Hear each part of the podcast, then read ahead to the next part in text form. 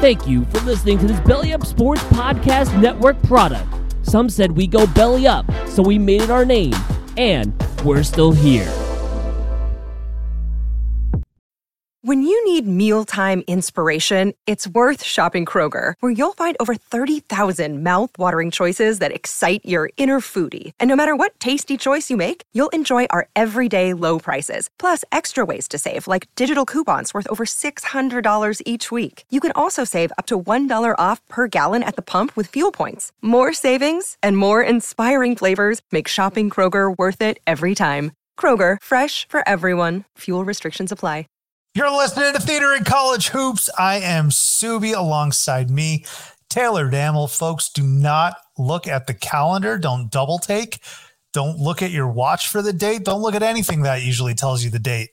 It is a Friday, and we are coming to you again twice in a week. I told you, we're ratcheting up.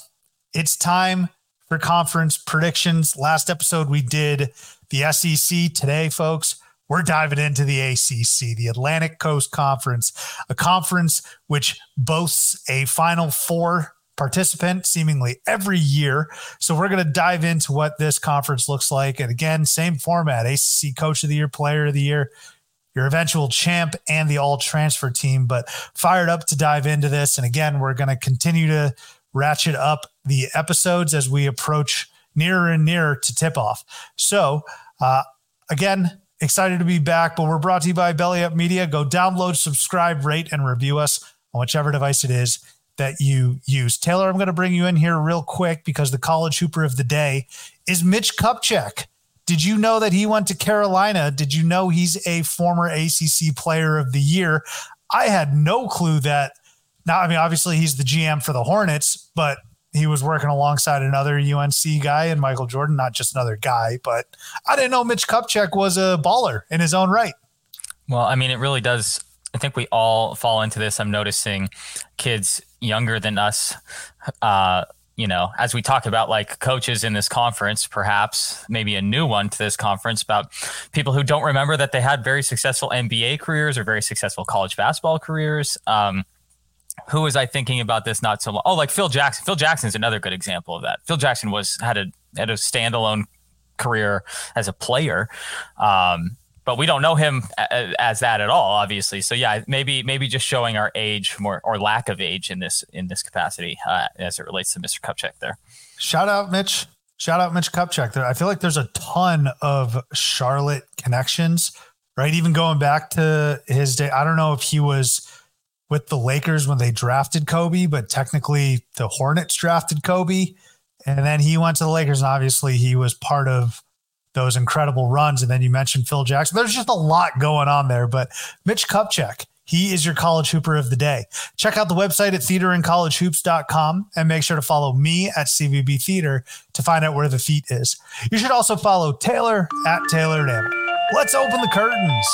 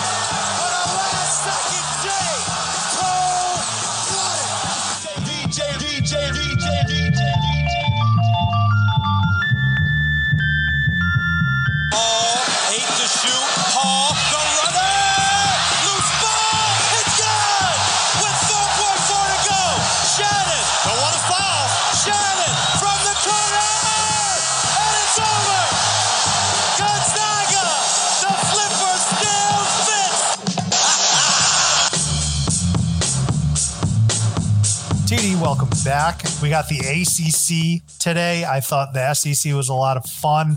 Uh, we're going to dive into everything ACC, but let me first start with the fact that this is still the preseason for us. Right. And I say that because I got fired up earlier today when Wade Taylor followed me on Twitter. Turns out I tagged the wrong Wade Taylor. I tagged the third when we're really hyped and excited for the fourth. And so, shout out to Wade Taylor's dad. I hope he becomes a listener. Well, I mean, there are four of them, so it's a it's uh, like an understandable mistake. And honestly, if we're looking at this of a how to reach people, Wade Taylor the fourth probably gets tagged in stuff every day. And so he, he probably ignores most of the stuff that he gets tagged in, right? Wade Taylor the third probably doesn't get tagged in that much stuff. So it's probably a good end around way to get, oh, hey, Wade the fourth, did you see this podcast uh, uh, that these guys picked you to be the player of the year? Could be a good end around. Um, Sue, but let me just put this in a tactful way. You've always been good with parents. I'll just leave it at that. And um, yeah, uh, yeah, I'll just let everybody go with that how they want there, uh, especially if you're at a bar in Tucson, Arizona. But uh, it could be a good way to reach the players is through the parents. Let's just let's just put it that way. I, I maybe a sneaky good marketing strategy on your part. Could be. I mean, it's a we may have fallen into something. Hey, can I pivot really hard for a second? Yes. Yes. Dick Butkus. Because I, because I, I, was going to too. Oh no! Damn it! Damn. Yeah. Let me let, let me uh, confirm this, but I think I just saw a graphic. Yeah, Dick Butkus being confirmed by a lot at TMZ. That I mean, that is my barometer. That is my go-to when it comes to celebrity deaths. I'm, I'm really not even trying to make light of this, but Dick Butkus, the NFL legend, passing away. And what a look! Just another addition to the woe that is Chicago Bears football. I feel I terrible. Say, a member of one of the last three good Chicago Bears teams, and he played in 1955.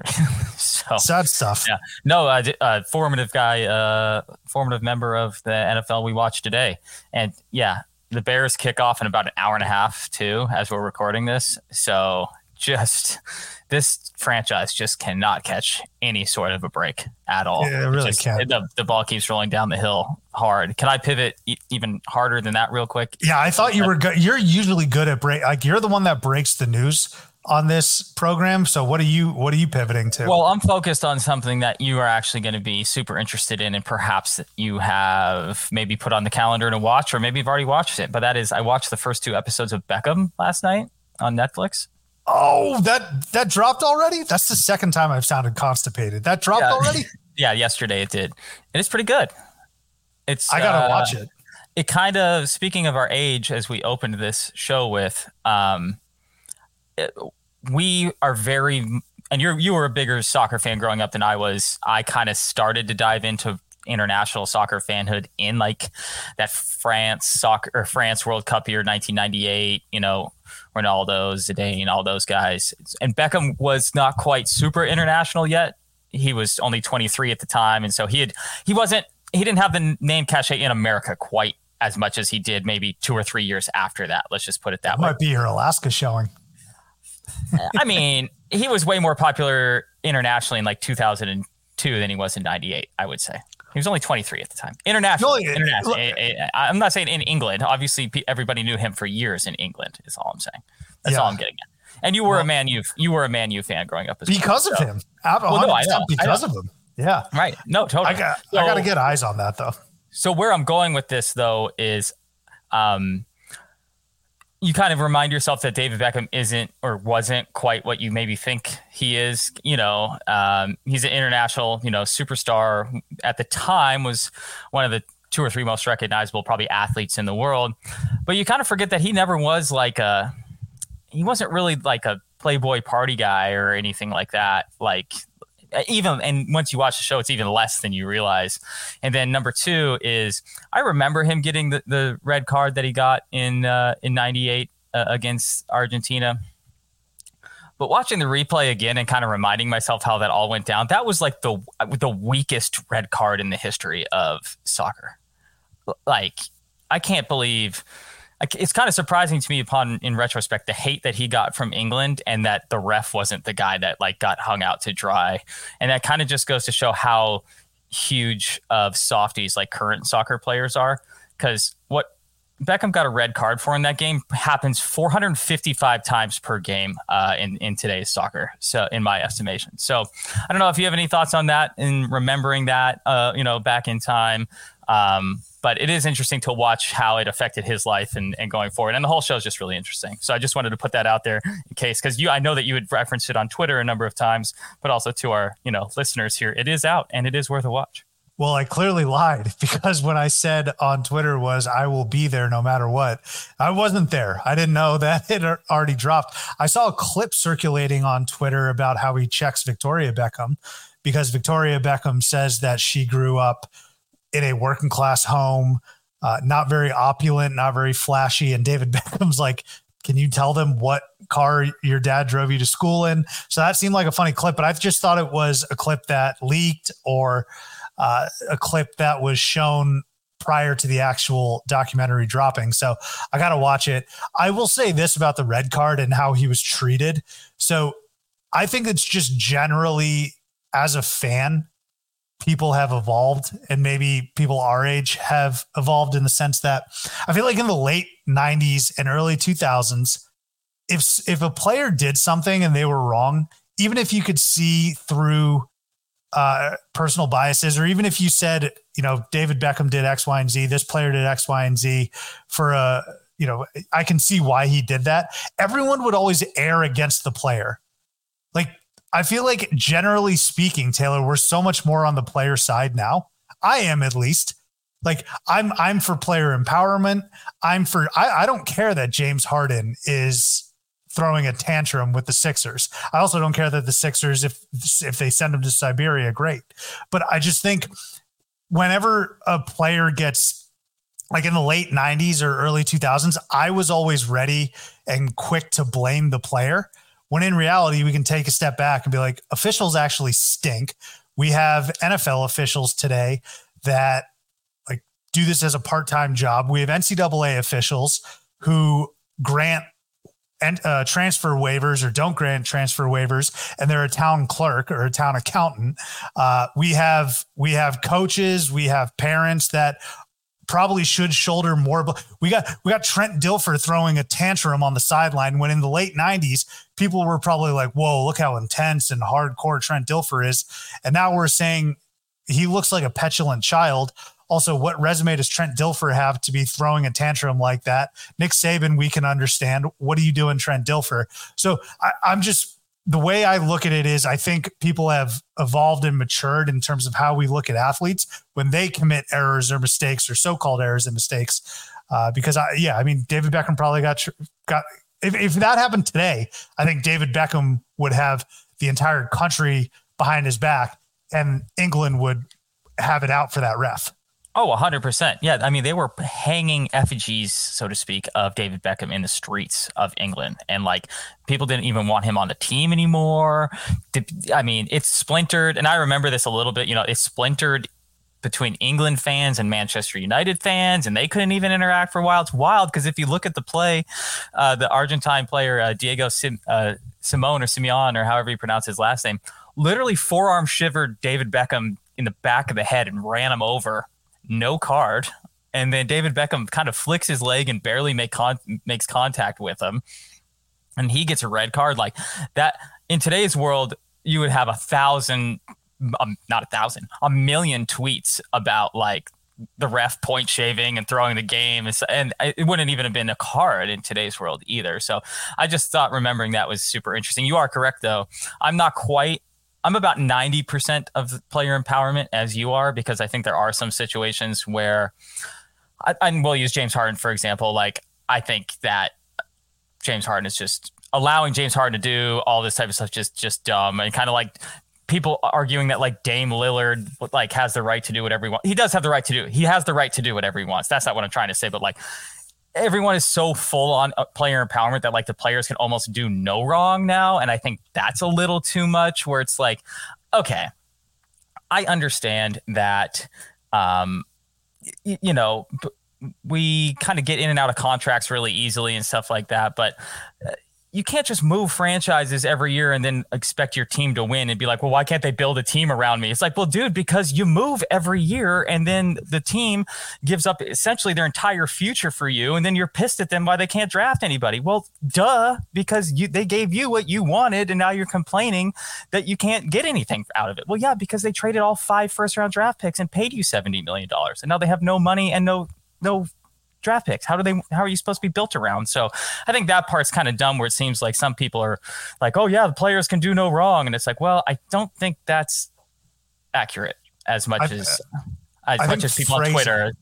Yeah, like I think phrasing is key there, Taylor. So I won't say that they can do no wrong, but I, I just feel like people think and are so warped by hot take television and debate shows where you're supposed to be 10 toes deep on one side of the fence when in reality right. life's about nuance. I have again, I don't care that James Harden is demanding out. I don't care that Dame Lillard demanded out. But on the flip side, I also don't care. Like people saying Joe Cronin needs to do right by Damian Lillard. No, no. I don't I don't buy that for a second. Joe Joe Cronin has millions of fans that he has to adhere to. He has players in the locker room like an Ant Simons, like a Jerami Grant, I think is still on the team, like players, a Scoot Henderson, uh, Shaedon Sharpe that are going to contribute. Like, why should they have to suffer? Just because you want to do right by Damian Lillard. See, I, like I can play both sides of the fence, sure. and I think life is nuanced in that respect. Everyone's saying, "Oh no, you got to pick a side. You got to be either 100% pro Dame or anti Dame or 100% pro." Like if Dale, if Daryl Morey says James Harden, put your fat suit away and sit on the bench. That's the game you play, man. Like that. That's what happens. And so, yeah, I think it's uh, I think it's hysterical because this is James Harden's fourth rodeo, third rodeo doing this, and he continues to get what he wants. And so that's on the owners and the GMs. He if he keeps getting away with it, it's like a child who keeps reaching in the cookie jar. He's going to keep eating those cookies. So I'll rope this back into college basketball, which is what our podcast is about here in just a second. But so I kind of relate it to like cuffing season in reserve in reverse, right? Like Which Damian approaching. Yeah. Uh, well, technically, we're already in because it is fall now. So, just in case anyone's wondering, um, my cuffing season became lo- became permanent long ago. So I'm just a, a, casual observer to the game at this point, obviously. Yes. But um, I'm an analyst. I'm, a, I'm an analyst now. Let's put it that way. Um, like Tony Romo. yeah. Well, here, yeah. If you look over to the left, over there, bottle blonde. No. So Dame essentially pulled the oh, it's warming up. I got to find me. I got to have some fun this summer. I'm not coming back to you, boo. And then went and tried to bag a bunch of ladies all summer. Then realized that he wasn't bagging as many ladies as he thought he was going to. That the grass wasn't greener. And then fall hit literally almost exactly when this all happened too. Fall hit, a shiver uh, uh came to him. Uh, Sub put his vest on because it started to get a little cold outside, and he was like, "Oh man, hey, hey, old girl, you mind if I come move back in?" And old girl was like, "Hell no, brother!" Like, and so then uh, it's so funny that when you I, that's tell first off, tell me am I wrong? Is that like exactly what he did? Right? That's pretty much exactly what. According to the Haynes report, which I that's a whole other story. Is sure. do we believe the mouthpiece for Damian Lillard when he says Dame was if he Dame increasingly found out that he wasn't going to go to the Heat, so then that's when he said, uh, "I want to go back to Portland." Now, if it doesn't matter if it's true or not, because it's ridiculous. like that'd be a ridiculous ask from Dame if it was true. I'm, Right. I'm just saying Cronin, and then people were getting upset that Cronin didn't take him back. Yeah, and it's like, silly. okay, how would you? They've moved on. They've already they've totally. already found new relationships. They've already started to build their team. So how I'm roping this back into college basketball is this: is it seems like NBA contracts have gotten so massive now that I think it's I think we're hitting the just like I said I think that we're hitting the peak for transfer portal stuff. I think we're hit, hitting the peak for like player empowerment in the NBA cuz this player movement every single year like this is just not sustainable. I don't think because the contracts have gotten so big. You're get like Dame's going to get paid sixty million dollars this year, which is like half the salary cap, right? And that's just not a sustainable thing to move from team to team to team to team, especially with all these guys who are doing it are 33, 34, 35, 36. Like th- I'm not sure. Maybe the next crop of stars will handle things a little differently. I'm not sure, but I think we're hitting the peak of that type of like NBA player that's moving every single year. Now, at the same time, the NCAA between last episode and this episode actually shortened the transfer portal window. So that's how I'm roping this back into college basketball is kind of to our point. I think uh, I'm pretty sure our point and that you agree with me that we've we've I think the transfer portals peaked in the number of people and number of transfers that really could could happen in a year. It's just not sustainable for four or five players per team to transfer to another team. There's just not enough roster spots for that to happen, especially as freshmen continue to get better and better every single year. So the NCAA did shorten the transfer window to, I think it's now just two 45 day periods, correct? Um, I, I, would have to go back. Something with grad that. grad students as well, I think. Right, right. Yeah. So, so you don't have, you're not going to have literally all year anymore, right? Which is kind of what it. I know that's not exactly what it was, but it certainly felt like it was pretty much just all year. People are like, "Oh, we're out, we're out, we're out," and now it's kind of confined into a, a, tighter window. And I think that's a good thing for the sport. I think it was a good thing to to do the transfer portal, but I also think it's a good thing to rein it in a little bit and say, "Okay, guys, we can't just have a complete free for all all the time, or it's going to water down the product because then nobody's going to know how to build a team because everybody will be moving at some point."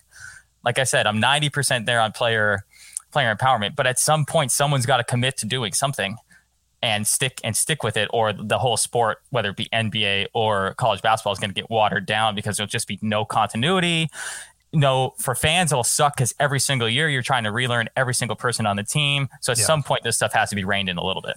Yeah. So to your point about the transfer portal, at a higher level, I think what's great and what we need to appreciate and acknowledge is that there's going to be different iterations of this. Okay. The transfer portal is relatively young, it's super green, and there's room for growth. And when I say room for growth, I mean tweaks, tinkers, edits, adjustments. You ever like let me take you inside the rat race for a second, Taylor. You ever had a deck that you have to present to senior leadership?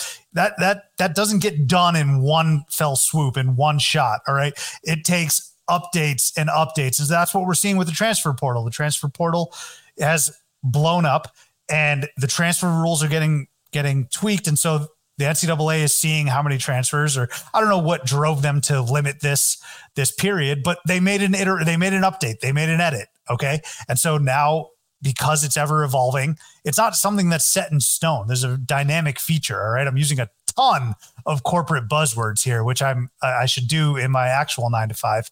But like I, I like that there's different iterations of this, different drafts, if you will, right? Go back to English class in high school or middle school, you had to turn in a couple drafts. That's what we're kind of seeing here. And I mean, it's it's a lot more consequential because it's young kids and their futures that are at stake. But th- like I, I think they'd rather this than not than the super strict transfer rules that that we've seen uh, in the past. I would argue that my job is, in fact, the transfer portal. Yeah, home, it is. Yeah, home, home to home. Yeah, yeah exactly.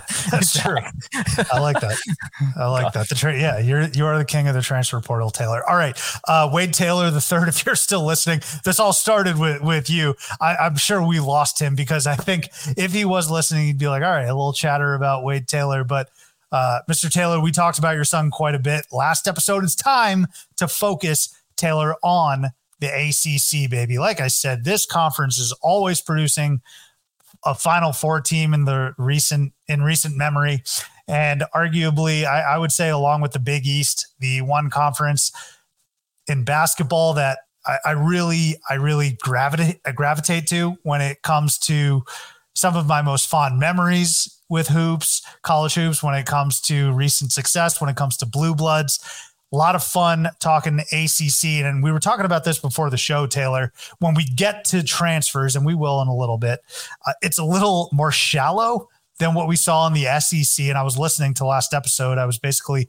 saying, well, I wouldn't be surprised if in the ACC and the other conferences we look at, there's going to be seven to eight key contributors that are transfers to potential Final Four teams.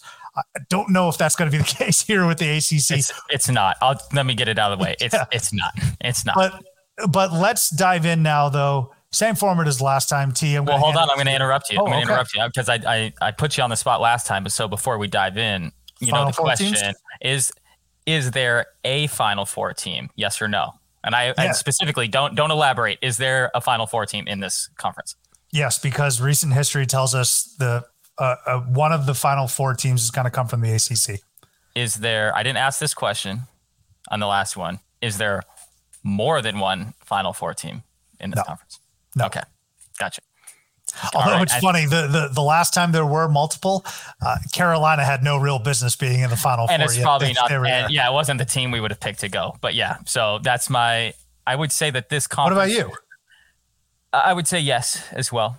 Um, I would say that this conference, each of these episodes is supposed to be standalone in a way, not necessarily in order. But I will say that um, this this conference, I think, from top to bottom, or doesn't have as many good teams as the SEC, but the ceiling is higher for the teams that are good in this conference because, of course, last episode we said no if we had to pick any teams from the SEC, and yes for a Final Four team from the ACC. So I would say that if I did an SEC versus ACC, I feel like the SEC would come away with more wins, but the ACC would come away with more Final Fours.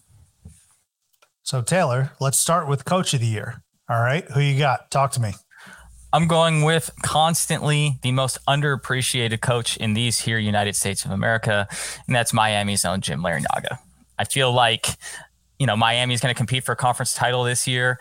Um, for for me, this dude hasn't won. Let me go back and take a look at this. This guy hasn't won a Coach of the Year in since 2016 in the conference, and I mean that's kind of wild to me that Miami's been a, a, a good team across those time periods. They should finish, like I said, top three in this conference this year. And at some point, despite the fact that there are several new coaches uh, in this conference this year um, that maybe aren't necessarily on teams, well, one of one of them is coaching a team that's going to be pretty good, but um, I, I just feel like at some point it's he's got to win another one just because of how good he's been. I know this kind of is anti what I said in the SEC. Um, uh, you know, prediction that w- we were picking a coach that, um, are we saying that, you know, sometimes sustained success doesn't get you coaches of the year award, but I feel like at this time, he's got to like, he's got to win one at some point. So I'm going with Jim Larrañaga from Miami. I like that pick. I love Larrañaga. He's the best. He's like your cool grandpa coming off of a Final Four berth. Uh, he's got a couple of those in his lifetime. So I like that just because I like Jim. Uh, I will say, and we can, we'll probably talk a little bit more about this as it relates to who we're going to pick for ACC champion. I'm zagging when a lot of people are zigging when it comes to the South Florida teams. I think a lot of people are super high on FAU and Miami. I don't know. FAU has a lot of good experience coming back. I don't know if I'm as high on Miami though. I think losing Isaiah Wong is huge, and they're going to be. I don't know if necessarily a rebuild is the right term. They should make the tournament, but I just think now it's Jon Scheyer's time to shine. And he did a really good job last year in his inaugural season. So that's why I'm picking Scheyer to win ACC Coach of the Year. Did they keep me honest here? I probably should have validated this prior, but I think they they went undefeated in Cameron last season. And for That sounds right. Yeah. I think they did, or they went incredibly deep into the regular season without having lost at Cameron. And for Jon Scheyer to do that year one, succeeding a legendary coach, is nothing short of incredibly impressive. Okay. And they, again, you, you think of Duke, you think of these, these wins and their record as something that should already be accounted for, pretty much taken for granted. Oh, they were undefeated at home. Cool. What's the big deal? Oh, they smacked Oral Roberts. Cool. What's the big deal? Well, let me tell you, they had a first year head coach. I don't think a lot of people were, I mean, they, struggled a bit on the road, uh, but then you go to the NCAA tournament. Oral Roberts over Duke was a very, very trendy pick because of what Oral Roberts did against Ohio State. Max Abmas was still there go look it up again, folks. Duke smacked them, absolutely manhandled Oral Roberts. Okay. So don't, you can't play both sides. I know I was playing both sides earlier in our argument. Can't do that now when a lot of people were saying, oh, Oral Roberts is going to give him a run, and they didn't. Now, Duke ends up losing to Tennessee, uh, but that Tennessee team is tough as nails, and they're returning a lot of those players this season. But for Duke, I just think that they are uh, on paper, on paper, I think they're the best team right here. You got Jeremy Roach coming back as a senior. He's the leader. Kyle Filipowski, uh, I think Durham was fired up when he returned because of how everything he can do 17 points, nine rebounds. The guy's a stud. Tyrese Proctor, he comes back. Mark Mitchell, he comes back. This is going to be riding a ton of uh, sophomore experience. And of course, Jeremy Roach as well. So I really like the makeup of this team. I think they had a year to gel and grow together. And this is all going to be helpful for Jon Scheyer because I think Jon Scheyer has prepared as much as he can fulfilling Coach K's seat. It's now about, hey, if Scheyer can get those pesky road victories, which he he struggled with last year, and I think NC State Raleigh has been kind of a house of horrors for him. And, and and the program itself, I think they have enough firepower to get Jon Scheyer uh, over that hump. And I think Jon Scheyer is also a guy that the media loves. They loved covering him uh, as a player, and I think they loved covering him as a coach. I think this is coupled with the fact that Duke has high expectations. They are going to win a lot of games. I think they're a top 10 team in the country, which isn't going out on the limb. Uh, and Jon Scheyer, I think, is going to prove to be a really good coach. I think Scheyer wins coach of the year in the ACC. And what you didn't mention about this Duke team too is they have four of the top twenty something recruits in the country, uh, or is it five? Whatever. They have a lot of great newcomers as well uh, coming in there to Duke that almost all of them, or at least, or excuse me, let me rephrase that. At least one of them is going to be probably the freshman of the year in the conference just because they have the most significant talent uh, or young talent of any team in the in um, in the ACC. So I'm just going to only push back on one thing, and this is not an, a Scheyer thing. This is more so just uh, how I potentially look at these situations. Right. I think Scheyer's a great coach. I think he's going to succeed at Duke.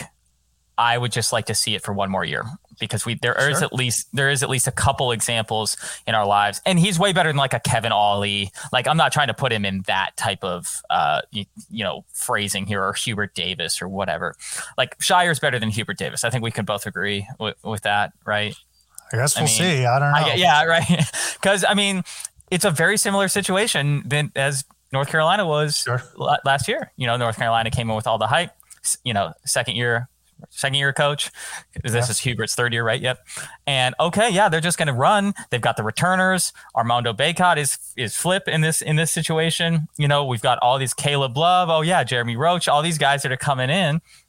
And I'm not well, saying Roach that was Duke. Roach was Duke. Well, I'm sure. Well, no, no, that's that's what. I'm oh, saying. you're saying for Duke. I right. see. Okay. Yeah, yeah, yeah. Love yeah, is yeah. Roach. Okay. Yeah, yeah, yeah. Right. Yep. So, um, I'm not saying that uh, you know this Duke team, in my estimation, is better than that North Carolina team was because that North Carolina team made a random run to get to that uh, to get to that Final Four, um, to that national championship game. Um, and Duke was definitely better than what that North Carolina roster was. I'm just saying, I will. I'm not. This isn't an anti-Duke or an anti-Scheyer. I'm just saying that like we have seen this movie a couple times before, and I would like to see it for a year more. And if he continues to bring in the recruits that he does or that he has, this ship will keep on sailing, no problem. Um, you know, Coach K, obviously, his name recognition will be there for a long time. Um, and you would expect that not to affect any of the current recruits or whatever, but maybe a couple years down the line, look to see if Scheyer can, can continue to recruit at that level. But um, I just want to see for one year. And this isn't, again, just for the Duke people that are listening, because we have a number of them that are always looking for some reason to, to say that we're hating on Duke. I would say this about whatever second year coach you know that we would pick for this. Uh, I just want to see it for one more year, and then I'm fully on board with that. So I think that's um, okay.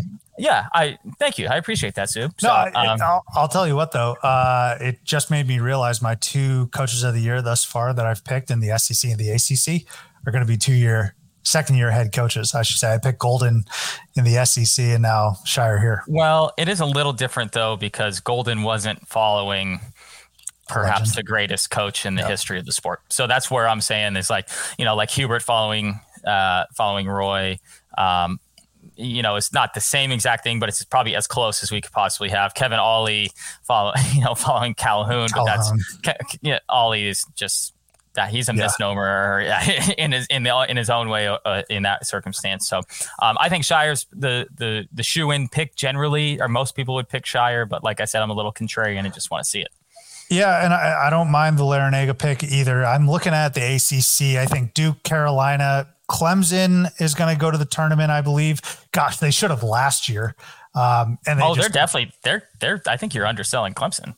well, last year they they should have gone and they just completely died. But yeah, no, I I, don't think I'm underselling Clemson. I I think I'm naming them in order. I'm of just saying better. I'm just saying better like than they Clemson's should go. going to the tournament. yeah, yeah. I'm just saying I better than they should to, go. yeah. Yeah. right. I think they should. Uh, Have, they should top succeed perhaps in the in the Yeah, tournament. maybe. Yeah. Uh, no, I'll I'll give them like uh, more constipated noises. I think they're like an eight seater, but whatever. Clemson's going to the tournament. I think Va Tech should go to the tournament, and then Virginia. I'll tell you what, Virginia might be a bubble team, but I wouldn't be surprised if Tony Bennett just coaches circles around everyone and they end up as like a top three team in the ACC. That really wouldn't surprise me. But right now, those are the teams that I'm expecting to go to the NCAA tournament from the ACC. And so you you look at you look at Jim Larrañaga, who you said at Miami, Brad Brownell at Clemson. Last year should have been the year that he should have been coach of the year. Uh, I guess you. I, I just can't wait around again and again and keep picking He was him. he was a very high consideration of mine because I think Clemson is going to be exceed expectations this year, and I I'd rather go with the sure thing and Duke. I know they're they- going to no, exactly. And- Or, or you know, a sure thing, and you know that Larrañaga, is going to be good. You know, whether Miami, whether you think Miami is as good as as I think they are, you know that he's Yeah. still going to do a good job coaching. And and look, Va Tech's the same way. Va Tech should have been in the tournament last year with Cattoor and Pedulla, but I, I can't trust Clemson and Va Tech just yet. Uh, I, I you can trust Jim Larrañaga in Miami. You can probably trust North Carolina. Uh, I, I I fully expect them to be in the tournament, and I actually think on the opposite side of what I, I feel about Miami, uh, my uh, North Carolina. I feel like everyone's so spooked about last year. I think they're going to be pretty damn good this year. Uh, I, I I don't I don't think that's too crazy or controversial. But then there's there's Virginia, man. Shout out Isaiah Wilkins for coming onto the program. There's always Virginia, who where for now for me for right now, I think they're going to be a, a bubble team. But man, Tony Bennett is one of the best coaches in the country today. One of the most underrated coaches still, despite the fact that he has a national title. Would not be surprised if he ends up winning Coach of the Year. But I'm going to go Scheyer. You're going to go Larrañaga. Complete opposite ends of the spectrum in terms of age. Um, so let's speaking of age, let's talk about some of the new coaches in the conference real quick because there are three of them. Um, uh, probably the most notable, or I, I would say the most notable, is the fact that grumpy old Jim Boeheim is no longer here, and a longtime assistant Adrian Autry takes over to a Syracuse team that actually is probably going to be a little under talked about in terms of their talent they have there. They probably got the are you know arguably the best Judah? transfer well and they oh. probably Oh. got the best transfer in the country arguably in jj starling perhaps yeah judah mintz is obviously there i'm just going to be excited to see syracuse in a basketball game that i actually might e- enjoy watching and i know that this is i know that fair. audrey It's literally never happened, uh, god especially syracuse except for the game. mellow year. Yeah. God, especially Syracuse Virginia games, just run me over with a truck instead of watching that 49 46, like, you know, solid defensive. It's going to be like watching it the, in the tournament. That crazy comeback too. It's, Syracuse. it's going to be watching like the Commanders Bears game that we just referenced earlier, like just bogged down, you know, whatever. So, um, I know that he has been under Boeheim for what I think is eight years or seven years previous to this. So I'm sure he'll have some um, similar uh, strategies and whatnot because obviously this team was recruited to play a certain style, and it's hard sometimes to get players to switch what styles become something that they're not in year one. You know, it's and it's almost impossible to understand if he's going to be a good coach or not because we haven't we have no track record of of how good he is or not. But I do think Syracuse is going to be a much improved team this year, just given the talent uh, that they brought in with JJ Starling. Um, any thoughts on that before the other two coaches that we talked about? I disagree. I don't think Syracuse is going to be very good at all. I think they're going to be, and that's not uh, like let give Red Autry a little bit of time to get mm-hmm. his bearings, get his recruiting classes in, et cetera, et cetera. But I think Syracuse is going to be down at the bottom with the likes of Louisville and Notre Dame. Uh, this is going to be a tough, tough year. They lo- they lost Joey Girard, who we're going to talk about here uh, in a little bit, but. I, I don't really see a good season coming up for Syracuse. I'm sorry. No problem. That's why I said. That's why I said I'm going to be go off the off the uh, beaten path here and think they're going to be a little bit more improved. So now here's another question for you, Sue, because this is going to be a tough one for you. Of the other two new coaches in the conference, who are you more of a guy for? Is that Damon Stoudemire or Micah Shrewsbury? Mm, Damon, everything runs through Arizona, baby. But yeah, I referenced it last episode. Mike is going to have a really difficult time in this first year. Both of these guys, both of these guys are. Well, poor. I want to say Damon took over a mess, but then that's bringing down another Arizona guy. but yeah, I mean, eh, neutrally speaking, of course, Georgia Tech. God, I want Georgia Tech to be good again. It's been so long, like since Derrick Favors, were they any decent since since he's left? I don't know. Notre Dame, I feel like I've seen them good somewhat recently. God, Georgia Tech. Notre Dame, both of these teams, same color scheme as well. Um, both very high end uh, educational schools, uh, academic schools as well. Um, I never expect Georgia Tech to be good. So that's, you know, anytime that Georgia Tech is good, it's more like a fun treat than anything else. Notre Dame always has these whether whether rightfully so or people actually say it out loud or not notre dame always has this kind of like underlying expectation i think of them being at least decent and a lot of times they're not. Um, they're a surprisingly underwhelming basketball program, really, as a whole. Um, just given what the name cachet is uh, of their football team, uh, you, you, know, and just kind of the school in general. But yeah, both of them very tough years for Damon Stoudemire and, and Adrian or and um, uh, Mike, Mike Shrewsbury. Shrewsbury. Yeah, uh, I'll be rooting for them both though, heavily. Don't worry, yeah. Micah Shrewsbury is going to draw up some blob play or uh, an ATO play that I'm just gonna like is gonna knock my socks off, and I can't wait to tweet about it. So love those guys. All right, Taylor, Player of the Year, POY. Who you got? Well, it's a guy we talked about already, but he doesn't play for Duke, and I'm going to go with Armando Bacot. Um, Filipowski's, I think, the odds-on favorite, and actually, I think he's the favorite to one of the several favorites to win National Player of the Year uh, as well. But uh, as we talked about with Tennessee on the last program, and just a number of players like a Wade Taylor as well, Bacot's 22 years old. I mean, it's a 23. He's a fifth year senior. He's a guy that um, has averaged double doubles in each of his last two years, I believe. He's been a first team all ACC player. I mean, he's got the experience. He's been to a title game. He's and and quite honestly, probably in in a good way, he's seen the very ups and very downs of a lot of teams, and that's probably a good thing for a leader um, you know, older guy to see where it's like, hey, uh, you know, last year having playing with a guard like Caleb Love, who's kind of a chucker, um, you know, having to deal with that, and then also dealing with the positive sides of a guy like Caleb Love too, where they brought him to a national championship game or you know the previous year. So, I think that some stability in Hubert Davis being in his third year, even though I just kind of talked down on him a few minutes ago. I think that if he is going to be a good coach, the stability uh, of him being there uh, through year three is a good thing for Armando Bacot. And, um, you know, a couple transfers that they brought in should should be helpful uh, um, as well. So I'm going to go with Bacot. I like that pick, baby. I'm going Bacot as well. It was really between him and Flip, but I'm going to go with Armando Bacot, the super senior, the guy who's been there forever like you said, he's been an anchor. He's a Carolina legend, which is tough to do. He is this waves or this quote unquote generation, whatever you want to call it. I'll call it this waves Tyler Hansbrough. He really is. Now he hasn't won a national title, but he's the all-time leading rebounder in North Carolina history. Anytime you're the all-time anything in North Carolina history, you have a remarkable, remarkable pedigree. It's insane, Taylor, that Armando, to me at least, that Armando hasn't won an ACC player of the year before. I was looking this up and I was like, the only reason why I wouldn't take Armando Bacot is maybe because of voter fatigue or because it's very difficult to win two in a row. I think Grant has two in a row with Tennessee, and I think JJ Redick won two in a row or two with Duke.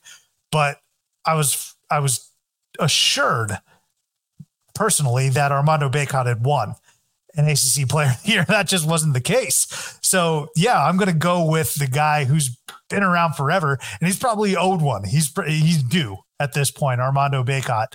Uh, so I'm going to take him. I you mentioned the transfers first and foremost, and he'll be mentioned again. But Harrison Ingram, I think that's going to alleviate a lot of pressure offensively for Bacot, and I think at, at points he was the go-to guy down low for Carolina. He's not. He's Armando Bacot's not like the the best offensive weapon.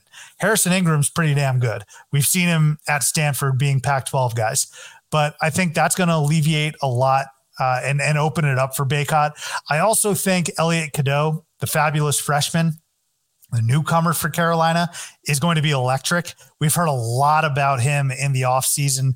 And Riley Davis, who's been on the program, North Carolina guy, he's been tweeting a lot about Elliot Cadeau. So I think whenever you have that big small matchup or not matchup but tandem i suppose that's always going to uh, uh, benefit both parties but certainly the big.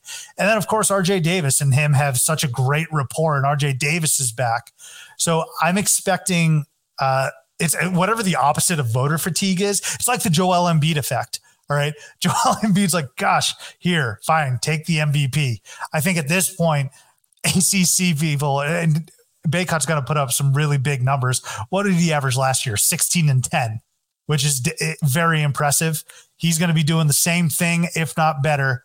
I, I think he's finally going to be able to get his ACC Player of the Year, barely edging out Kyle Filipowski, and I'm sure uh, that won't lead to any mean things said on Twitter between those two schools. So Filipowski has a little bit more of a talented roster around him too, uh, which you, you, know this North Carolina roster is very talented, and I think this roster is very stable, which I like. People, you know, a guy like Cormac Ryan, who's literally turns 25 years old before Insane. the start of in here in a, less than a month in three weeks.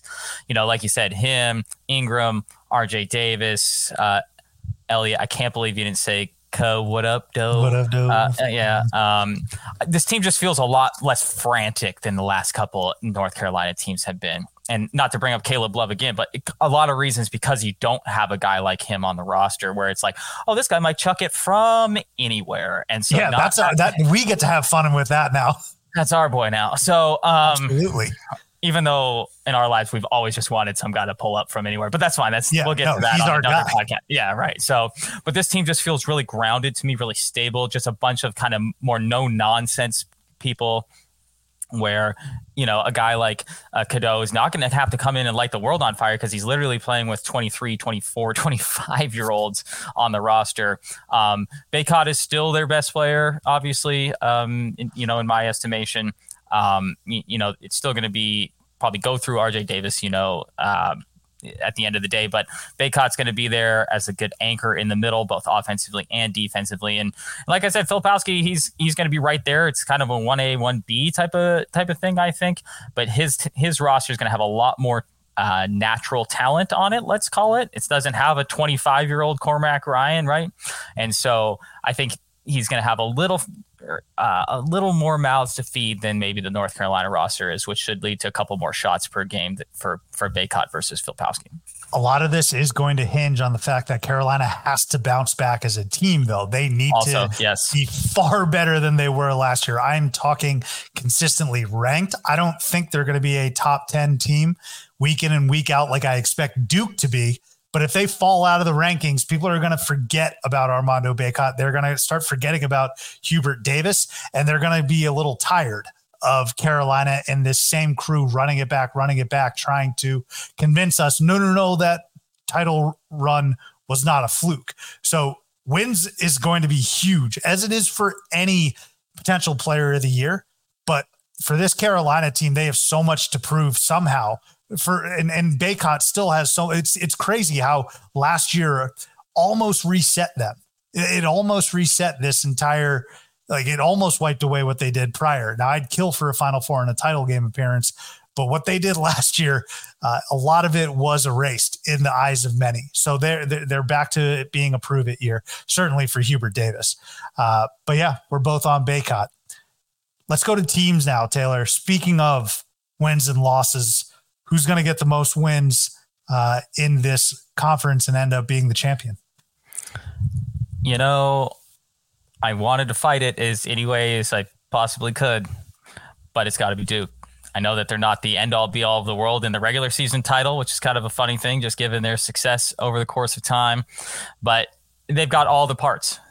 They've got all the parts. I mean, they've got an arguably best player in the country They've got experience at the guard positions. They have young talent. there's really not too big of a hole in this roster, any holes in this roster. Like we talked about, should be a top 10 team, a team that I think is the final four team from this conference. Clearly the highest ceiling with the amount of talent that they have. And it's just going to come down to, in my estimation, yeah, is Scheyer the coach that we think he's going to be, or is he not? And you know, despite what I said about him earlier, I, I think it's more than likely he is than he isn't. And I, I just couldn't get around you know, Duke. I tried to figure out if I wanted to smoke that Nigel pack in Miami, uh, if I wanted, you know, if I want to go Tony Bennett surprising us all at Virginia, you know, all, all these sounded like you wanted to go Clemson. Yeah, like uh, PJ Hall, right? I, you know, returning. Uh, speaking of like twenty nine year olds, um, you know, a lot of a lot of talent right behind them in the teams that are like two through five, two through four in this conference. Think that they're all going to be more similar. Those two through five teams that'll finish in the conference, like you said, you know, in North Carolina, could they finish as high as second? Yes. Could they finish as low as fifth? Perhaps, you know, and I, I, think you can apply that to a number of the teams in this conference. I don't think that applies to Duke, though. I think Duke is far is far and away the, the best team in this conference, and they will win this conference. And I would even argue that they'll win it by multiple games. Wow. Okay. So I was toiling and wrestling and pulling my hair out in in picking this. And I'm going out on a big limb, I think. And I'm wow. taking I'm taking Carolina. Wow. Okay. And I know it doesn't make a lot of sense if I have Jon Scheyer winning coach of the year. And I think Duke is going to end up with more total victories because I think they're going to perform well in out of conference. I just think Carolina and their veteran leadership is going to be just a little bit a little bit better than than Duke's uh Duke's makeup. And Duke has the guys that have experience. I mentioned them. The thing is that they're all sophomores. They don't have the same experience as Cormac Ryan or Harrison Ingram, who brings a different vantage point from from what he was able to do. He he's had to carry Stanford the last few years. Uh, Cormac Ryan's had to do something similar with Notre Dame. RJ Davis and Armando Bacot, we've talked about them. And then I know I'm, I'm waxing poetic about the upperclassmen, but Elliot Cadeau, the freshman, uh, I think he's going to be a real shot of life for them. And so I'm just sitting there and I'm thinking, like, it was tough. So when you said Duke's going to win this conference by multiple games, I definitely disagree with that. Well, but, uh, yeah, well, obviously, yeah, yeah. No, I, I, don't know. Like, I, I don't think Carolina is going to win by multiple games. I think it's going to be a neck and neck race between those two. Would you say it's going to be like a North Carolina beats Duke? That'd be a great story if this how it turns out. If North Carolina beats Duke in the last weekend of the season to win the ACC title, type of type of closeness to this. The rivalry always delivers, Taylor. So I wouldn't put it past them to like for that to happen. The rivalry always delivers, but I don't know if that'll that might be a little too fairy tale for my liking. I just think that everyone is so low on Carolina. And I feel like if I were betting, right, this would be a great value because quiet as it's kept, I don't think they're that far behind Duke in terms of talent, in terms of how many games they can win. I think Duke may win overall three more games than them. I could see Duke maybe as like a 25 win team. I see Carolina as a 22 win team, essentially. Uh, I just don't think the gap is that far. And I think people have this recency bias that they want to throw Carolina away in the garbage. And because Duke brought back Kyle Filipowski and Tyrese Proctor, which were huge, I think people thought that they were out the door. It's almost like Toy Story, where where Andy's like, I'm done with Woody. I'm done with Armando Bacot.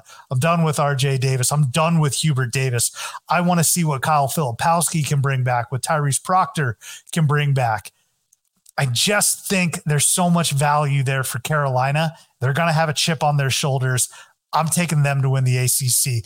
This is one of those deals, though, Taylor, where it could blow up in my face magnificently. I'm talking about one of those fifth grade science projects you do with with the vinegar and the clay of the volcano Pompeii, and it just explodes in your face. That very well could happen with this Carolina pick, but damn it, I'm in on the heels. So you're not a betting man, but I would say that, and maybe some listeners would argue that you're trying to hedge your bets here so you don't go 0 for 3, that you got to pick North Carolina for one and Duke for the other. I'm not saying that ah, that's what you're doing. Yeah. I'm just, I'm just saying that it's going to be hilarious if Miami wins the conference and, and neither of these teams win, win it or something like that. So, um, yeah, I would say if North Carolina, just from an argumentative standpoint, if North Carolina wins the conference, Hubert Davis is going to win the coach of the year. I think that's pretty I, I don't see any way around that. Yeah. I suppose my logic's flawed, but I, am not saying it's flawed. I'm just saying that's what my opinion is. Okay, I'm no, not saying not, that, yeah. your, that your opinion's wrong. I'm just saying my opinion is that if North Carolina is that good, and they are preseason, what are they top 15, or they're probably going to be top 15 in the preseason rankings this year?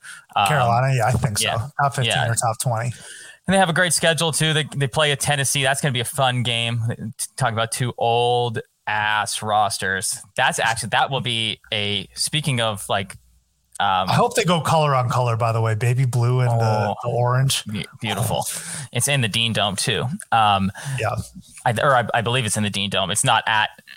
Uh, let me see. Let me double check on that. Yeah, whatever. Neither here nor there. Um, we'll find it. They're, going uh, be, no, they're home.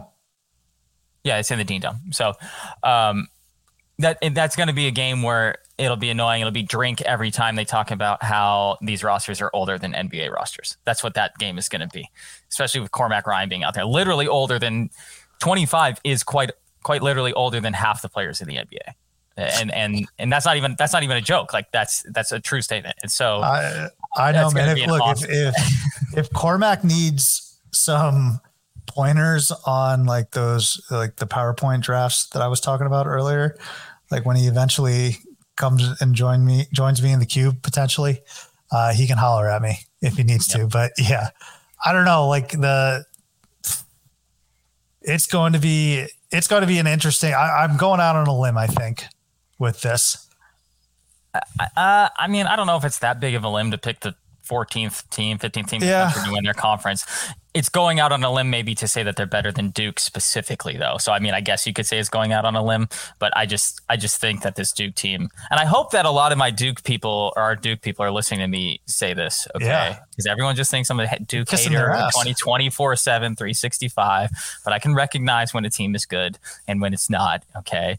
Now, they do Duke does have a guy named TJ Power coming in who does look like maybe the next the next white hated Duke player, so at least Scheyer is keeping that up as well. I just wanted to bring that up before we move on. That is the brotherhood that that they exact that they just keep uh, matriculating these these players through the through the school there. And, and but you know, like I said, and like we talked about on the last podcast too, like be who you are and and, and I like that they always continue that. Hey, we're going to be hated. We're the Alabama football. We're the whatever. You know, if, if we're going to be hated, let's be hated. So I guess my logic is Scheyer and Duke are going to keep it incredibly co- close. Uh, and it might come down to a tiebreaker situation or like one game where they end up losing the conference to Carolina. And that's why Scheyer is going to win coach of the year. And then champ is Carolina, player of the year, Bacot, because he's on the best team. So we'll see. Uh, we'll see if that comes to fruition. But I'm glad that we were opposite there. Uh, but this is two episodes in a row where we've both picked the same uh, conference player of the year. It's going to be a lot of fun, Taylor. Uh, transfer time now. All right. This ACC all transfer team, I got to tell you, it's not as good as the SEC. I don't Thank think. God. Well, it's, it's the, a little easier to identify. Maybe the five best players are equal, right? But past that, then significant drop. Well, so here's the interesting part about this, though, and, and we we talked pre-show about this um, as it relates to transfers. So, um, the it's interesting that two of the guys in Cormac Ryan and JJ Starling uh, transferred within the conference from Notre Dame to North Carolina and to Syracuse. Um, that rarely happens. And so, talk about differences that the transfer portal makes. Um, and then, secondarily, all these guys came from big schools big basketball schools. In fact, you would call them some of the best basketball schools in the country. You know, like a Hunter Sallis from Gonzaga, uh, Primo Spears from George. Well, Georgetown's not the best right now, but um, you, you know, and a, a Harrison Ingram from Stanford, a guy that we watched a lot last year. So it's really interesting that if you look at the transfers in the SEC, they were all you know North Dakota State, you know northern colorado guys who were had shown what they were at, in a smaller level and are trying to grow into that larger scene. These guys have all been through major schools um, and are now just transferring to other major schools. So i don't know if there's a, a, a difference between the two because of course there's the argument where it's like well if you weren't good at notre dame why would you be good at syracuse? You already played the same competition right? So I would have transferred away from Syracuse or wouldn't have transferred to Syracuse until Boeheim left anyway, because it's not like he was going to showcase your skills in any way, shape, or form. Um, because his sons are his sons still on the roster? I, I assume not. They're gone. Um, They're gone. imagine imagine being a five star and being like, hey, actually, did my sons are on the team, so we're going to go ahead and let them play until they're 25. Syracuse like, is now officially Boeheim free. Yeah, thank God. But so my top five though are the ones I just are, uh, just read off. And that's JJ Starling. Um, who is at Syracuse, Harrison Ingram, North Carolina, Cormac Ryan, North Carolina, Hunter Sallis at Wake, and I'm going to go with Primo Spears at Georgetown, and then as a or uh, excuse me, Primo Spears who transferred from Georgetown, and then uh, as a just because we were talking about Damon Stoudemire, I do want to point out the past the Kowacie Don't call me Reeves Nelson. Don't call me call me Austin Reaves. Reeves um, choose to transfer from Florida. Um, it, should have a good year for Georgia. You know, a team that's rebuilding, um, has great hair, which is something that I'm all about as well. So Kowacie uh, Reeves is is a honorable mention on this list. Build them up, Damon. Get Georgia Tech back going. Uh, I like that list. So here is mine in order of I think impact and what I'm expecting. You know, in terms of how they're going to help contribute winning to winning. Excuse me. I'm going to go one. Harrison Ingram coming from Stanford over to North Carolina. Harrison Ingram is like a model of consistency. He wasn't a world beater at Stanford. He's a pain in the ass in the sense that he's going to get a bucket and he's going to get a rebound and he's going to make a big play every single time his team needs it. And there have been a lot of battles between Stanford and Arizona where where Harrison Ingram was in the fold and in the mix. But I talk about consistency. Over the last two years, he's averaged 10 and a half points, uh, 2.3 turnovers, essentially the same uh, number of fouls each game, same number of steals each game. Like his stat line reading of 21 to 22 to 22 to 23 is wildly consistent. And I expect that to be the case again at Carolina, maybe a small little bump but I expect him to be a really impactful, solid contributor alongside. We've talked about the roster ad nauseum, but RJ Davis and and Bacot and and Elliot Cadeau for the eventual ACC champs. So I'm starting off with Harrison Ingram. I'm then going to go with Joey Girard. Joe Girard, baby, coming down to Clemson from Syracuse, lights out shooter. I love Joe Girard shooting the basketball. Uh, we will see how that another conference to conference transfer though, or within yes, yeah, yes, you're absolutely right. Uh, and uh, you know, just transferring shades of orange, but he averaged 16 last year. Doesn't really do much else but score the basketball but that's going to be a huge get for Brad Brownell, a deep threat uh, to replace some of the artillery that they lost last year. I'm blanking on on the guy Tyson, uh, might be Tyson Hunter who went to the Nuggets, uh, but I mean big big loss there for Clemson, but. They re, replenished here with Joe Girard, and I expect Clemson, like we said, to be a tournament team. I expect Joe Girard to be uh, an integral piece of that a name we haven't mentioned just yet at all, who I think is one of the most talented uh, transfers and players in this league. Another intra conference transfer. We're going to go with Matthew Cleveland. Matthew Cleveland going from Florida State to Miami. Uh, all around really good player. I think he, he was basically a 14 and 7 guy last year. I think he's going to be a really nice fit for Larrañaga and probably contribute to that uh, Coach of the Year nomination that you you so desperately need from him. But I think he's the perfect type of player there for uh, for the Canes. So I like this fit more than anything. But Matthew Cleveland's just a really good player. This is where it gets a little difficult for me, but I'm going to go Dante Harris. You mentioned Primo Spears transferring from Georgetown into the ACC. So did Dante Harris. Dante Harris came over from uh, Georgetown to Virginia. Um, and he's just a really nice, really nice guard. Okay. averages almost five assists per game last year. He can rebound the ball pretty well for a guard, too. He's got four uh, last year and scores all right at a decent clip with 12. So he's a 12, 4, and 4 guy, which is a nice contributor for uh, Tony Bennett's team. I really like Dante Harris.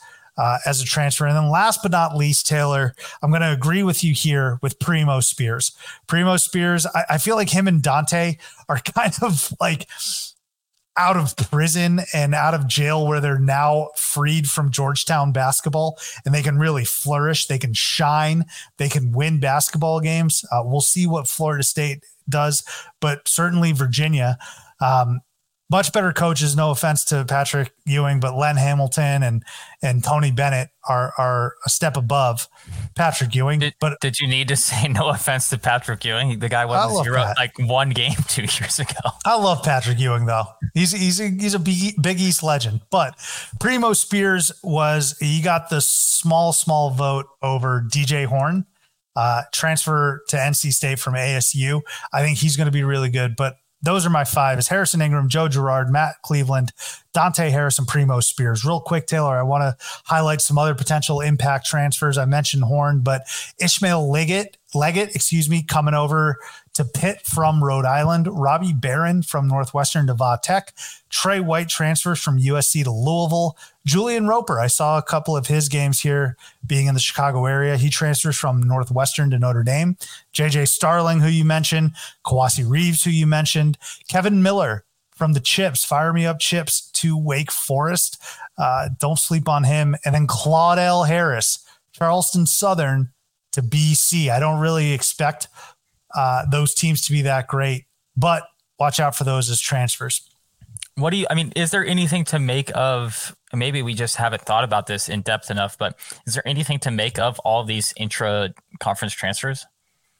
I just think that's such a good, it, good point.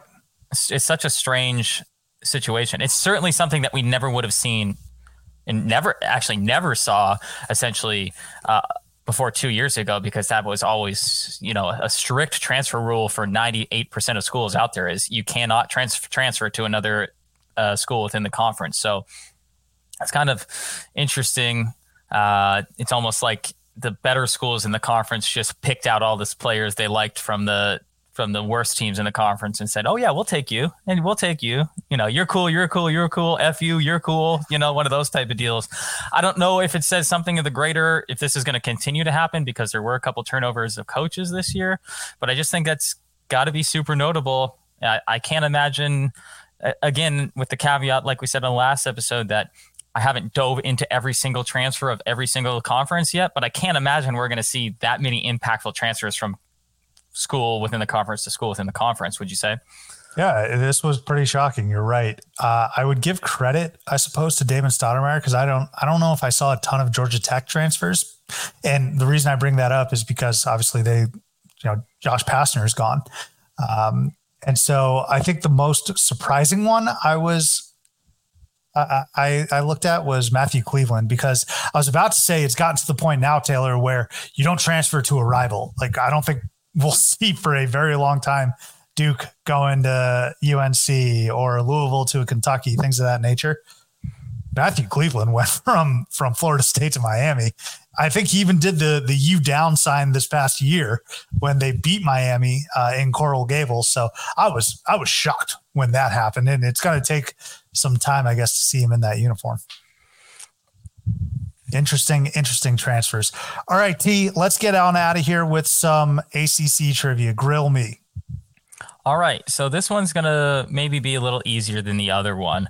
We're gonna start. I appreciate that. Yeah, we're we're gonna we're gonna throw you. I don't know if it's a softball, but uh, we'll see if you feel like it is. Can you name? Geez, if I can learn how to use a computer, can you name the school that is of the original, the original ACC teams, not any that have joined in the last six, five years, whatever, with the least number of conference players of the year or conference player of the year awards. Okay. School with the least amount of conference players. is certainly not a layup. Uh, let me think here. Let me take a look, go down the gamut of uh, these teams. Off the top of my head, Jeez. let me. Uh, I'm going to start with Florida State. Well, they, ha- they haven't been around since 1953, which is when the ACC started. And no, that is incorrect. They still, uh, even in fact, have more than this school. Three more than this school that's been with the ACC since its beginning. And Florida State's been there since 1994. I okay. I'm trying to think if Virginia Tech was in another conference prior to this. So I'll guess Virginia Tech. They've been around since 2004 and have more conference players of the year than this school. When did Virginia? Where was Virginia Tech prior to this? Big East. Uh, where was Virginia Tech uh, before this? Um, I don't have that history uh, uh pulled up there, Mr. Stevenson. That's fine. Hang or I should say they have the same amount of players of the year as this school. Since okay, uh, is it Clemson? Clemson has yeah. one, one. And trying to go with football schools there. You want to know what's incredible too? In that is that South Carolina, who hasn't been a member of this conference since 1970, has more conference players of the year than than Clemson. The only schools that haven't won um, uh, basketball player of the year are Louisville, Notre Dame, Pittsburgh, Syracuse. Um, you know, I mean, they the schools that have all joined as of recently, right? So yeah, Clemson won since 1953. Pretty is wild. It, is it Harvey Grant? Horace Grant. Is it a Horace Grant? Mm-hmm. One of the Grants. Yeah, I believe it's Horace Grant. Yep. Okay. So, um, all right, number two, Thank and you. this is um, this is going to be kind of an interesting one, and it's something that we've talked about. It's, it's, it's a little more specific. So I will also say that um, Clemson has the least amount of coaches of the year of the original teams as well. They've only had two, which is crazy. Um, I can't quit Brad Brownell, dude. I made it the reference last year. He's Vince Vaughn on the Roman rings in old school, just barely holding on. So, this is a very specific question about Duke. So, first off, Duke does not have the most Coach of the Year awards in this conference. North Carolina does. But the question is, when was the last time a coach from Duke won the ACC Coach of the Year award? I know it's a little specific, but so it has to be K. Just what year? Um, hmm. This is kind of a shot in the dark. So let's think. I don't think it. The thing is that there's so many contributing factors to K not winning every single year, like fatigue. Plus, the ACC has other amazing coaches. Right, it's certainly not yeah. their success. Uh, I don't know. I'll say, I'd say 2000. Uh, I'm gonna go. What year was Red? I'll say 2006. Well, let's put it this way you didn't have to take your shoes off to get on a plane. That's how long it's been. Holy shit.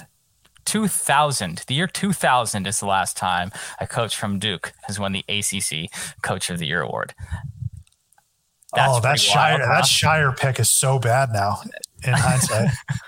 Here are some coaches just over the course of time that have won coaches of the year in the ACC. And I won't list them all, but uh, Greenberg has won two. Herb Sendek, Skip Prosser, Paul Hewitt, Leonard, Leonard Hamilton has won a couple.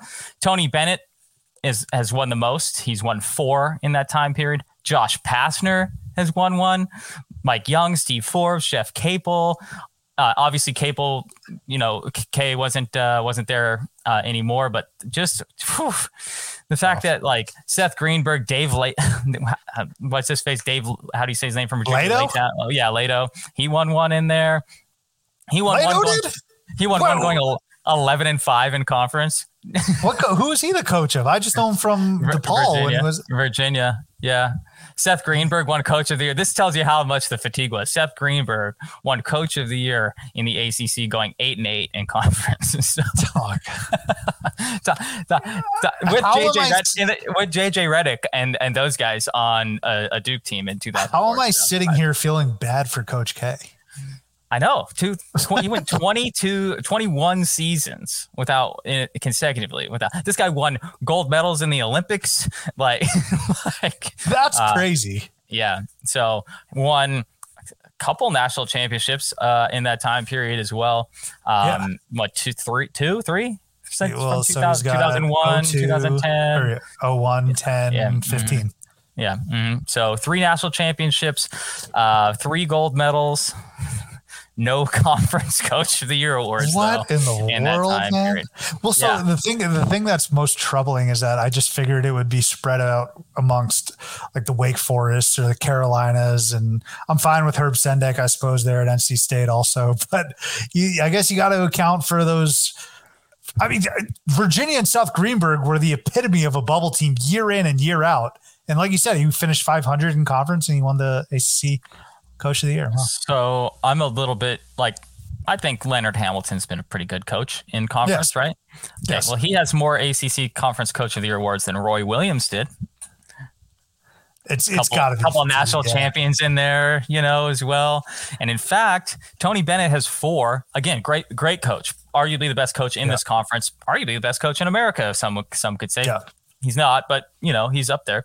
Um, Tony Bennett has four. Coach K only had five in his career. So I think most people would take Coach K's career over. Yeah, Leonard Hamilton only has two less ACC Coach of the Year awards than Coach K. That's crazy. So, yeah. So I was I was perusing for I was trying to get something around Coach of the Year, but when I saw the the oh, list, I was like, you got to be out of your mind thinking that like a, a, coach for Duke hasn't won the Coach of the Year award 23 years now. I thought I was way overshooting it by saying 2006. I don't even know if they were that good in 2006. yeah, I don't. Like but Paulus team. I, I, still, I mean, yeah. You mean f- former uh, Syracuse quarterback Greg Paulus? I do. Speaking of inter, speaking of intra-conference transfers, not one that is. Uh, ah, yeah, yeah, there you go. There you he, go. That's called the well. I was going to say he he laid the blueprint, but Syracuse was in the Big East, right? Oh shit! Yeah, you're right. You're right. Conference realignment. Damn baby. it! We damn it. it! Yeah. Next right, year, this, next year, these trivia questions are gonna be disaster. Like I said on complete disaster. Yeah, exactly. Yeah. Absolutely. Thank you so much for listening, Taylor. A blast as always. That's putting a bow on the ACC. What say we do Big Ten next? You okay with that? Can we do Let's Big do Ten? Let's do it. Big Ten coming down the chute next week. We'll catch you next time here on Theater and College Hoops.